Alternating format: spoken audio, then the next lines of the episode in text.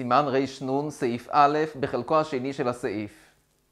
הסעיף שלנו, סעיף א', עוסק בעניין ההכנות לכבוד שבת קודש. למדנו בשבוע הקודם שצריך להקדים ביום שישי בבוקר כדי להכין את ההכנות לכבוד שבת קודש. יש עניין לומר על כל דבר שהוא עושה לכבוד שבת קודש, האמירה משפיעה הרבה. בחלקו השני של הסעיף נלמד בעזרת השם שאפילו אדם שיש לו עבדים ומשרתים שיכולים לעשות את העבודה במקומו, בכל זאת מצווה על כל בן אדם להתעסק בעצמו ולהכין את ההכנות לכבוד שבת קודש. כמו שמסופר על גדולי האמוראים, רבה, רב יוסף, רב חיסדה, רב זיירה, שהיו מתעסקים בעצמם ועושים ומכינים את ההכנות לכבוד שבת קודש. ואל יאמר אדם שזה לא מכבודי להתעסק בהכנות לכבוד שבת קודש, אלא אדרבה, זהו כבודו, שהוא יתעסק ויעשה בעצמו ויכין את ההכנות הנדרשות לכבוד שבת קודש. מה העניין? למה שאדם לא ישלח את השליחים שלו, את המשרתים, את העבדים, שהם יעשו במקומות העבודה? מה העניין שהאדם בעצמו יטרח ויעשה בגופו את ההכנות לכבוד שבת קודש? העניין הוא כי מצווה בו יותר מבשלוחו.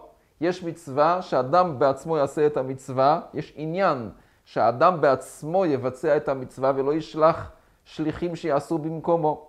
וכאן השאלה שנשאלת היא, לכאורה כאשר מדובר על אנשים פשוטים, בסדר, אבל מדובר על גדולי המוראים, רבה, רב יוסף, רב חיסדה.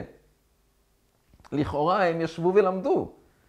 כאשר כתוב שגם גדולי החכמים צריכים בעצמם לטרוח ולעשות ולהכין את ההכנות של שבת קודש, הם צריכים לסגור את הגמרא ולהכין את ההכנות של שבת קודש. לכאורה לא היה עדיף שילמדו יותר בזמן הזה, ובכלל, אנחנו הרי יודעים, כל מצווה שאפשר לעשותה על ידי אחרים, אין מבטלים תלמוד תורה עבורה. אסור לבטל תלמוד תורה על מצווה כזאת שאפשר גם לעשות אותה על ידי אחרים. אז למה במצווה הזאת של הכנות לכבוד שבת קודש, נאמר דין שאדם צריך בעצמו לטרוח ולהכין את ההכנות לכבוד שבת קודש ולא ישלח שליח? אז אם הוא לא לומד, בסדר, אבל מדובר באנשים צדיקים גדולים שהיו יושבים ולומדים.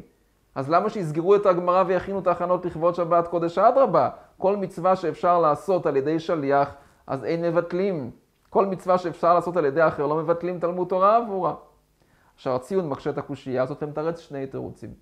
תירוץ אחד אומר השער הציון, כל מצווה שיכולה לעשות על ידי אחר, אין מבטלים תלמוד תורה עבורה, זה הכל כאשר מדובר לא על מצוות שבגופו, כמו על מצוות עשיית חסד. זה לא מצווה שבגופו.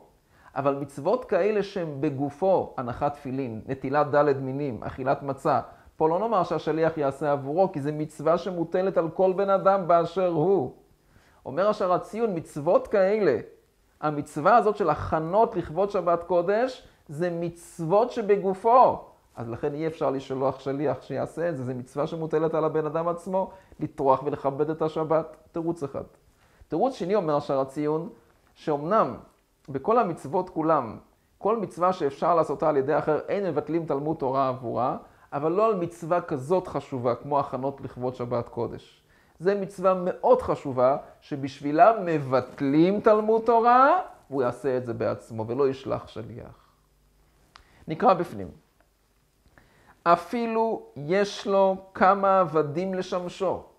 יש לו עבדים שיכולים לעשות את העבודה, בדיוק כמוהו. בכל זאת, השתדל להכין בעצמו שום דבר לצורכי שבת כדי לכבדו. שום דבר, לא צריך לעשות הרבה, אבל משהו, משהו לעשות בעצמו לכבוד שבת קודש. כי רב חיסדה היה מחתך הירק דק דק, רבי ורב יוסף היו מבקעים ביצים, רב זר היה מדליק האש, רב נחמן היה מתקן הבית ומכניס כלים הצריכים לשבת ומפנק לאכול, ומהם ילמד כל אדם שבעצמו הוא יטרח ויכין את צורכי שבת קודש, ולא יאמר לא אפגום כבודי, כי זהו כבודו שמכבד את השבת. אביר הלוחם מסביר את כוונת השולחן ערוך, שכוונתו לומר, הרי אנחנו יודעים שגדול כבוד הבריות שדוחה לא תעשה שבת תורה, אז אם ככה, אדם חשוב, אדם חשוב, סוחב תפוחי אדמה, זה לא כבוד, זה לא כבוד בשבילו לעשות כל מיני דברים שהם לא מכובדים עבורו. אומר השולחן ערוך, לא, זהו כבודו, זה הכבוד שלו. היי אנחנו הרי יודעים כלל, זקן ואינה לפי כבודו פטור מהשבת הוועידה. זקן, והוא רואה חמור טועה בדרך. אין עליו מצוות השבת הוועידה כי זה לא לפי כבודו. יראו אותו, כל אנשי הקהילה שלו יראו אותו סוחב חמור. זקן ואינה לפי כבודו פטור. אז למה כאן הוא חייב? אומר רבי רלוכה שכאן יודעים כולם שזה לכבוד שבת קודש. יודעים, רואים שהוא מתעסק בדבר שהוא לכבוד שבת קודש. מה שאין כן לגבי השבת אבידה, לא כולם יודעים שמדובר בהשבת אבידה, יחשבו שמדובר בבעלי חיים שלו, בבהמות שלו, אז לכן משם הוא פטור. ויש להשחיז הסכין בערב שבת, כי זהו מכבוד השבת שמכין עצמו לאכילה.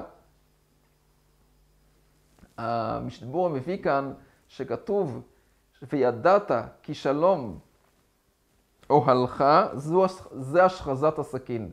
כשהסכין, כשהסכין לא מושחזת היטב, אז זה מביא את הבעל לידי כעס, והוא מתרגז על אשתו. אז זה מביא לידי חיסרון של שלום בית. אז לכן, מדיני שלום בית זה שיהיה שלום בבית. בשבת שיהיה שלום בבית, אז לכן צריך להשחיז את הסכין כדי שלא יבוא לידי כעס. ירבה בבשר ויין ומגדנות כפי יכולתו.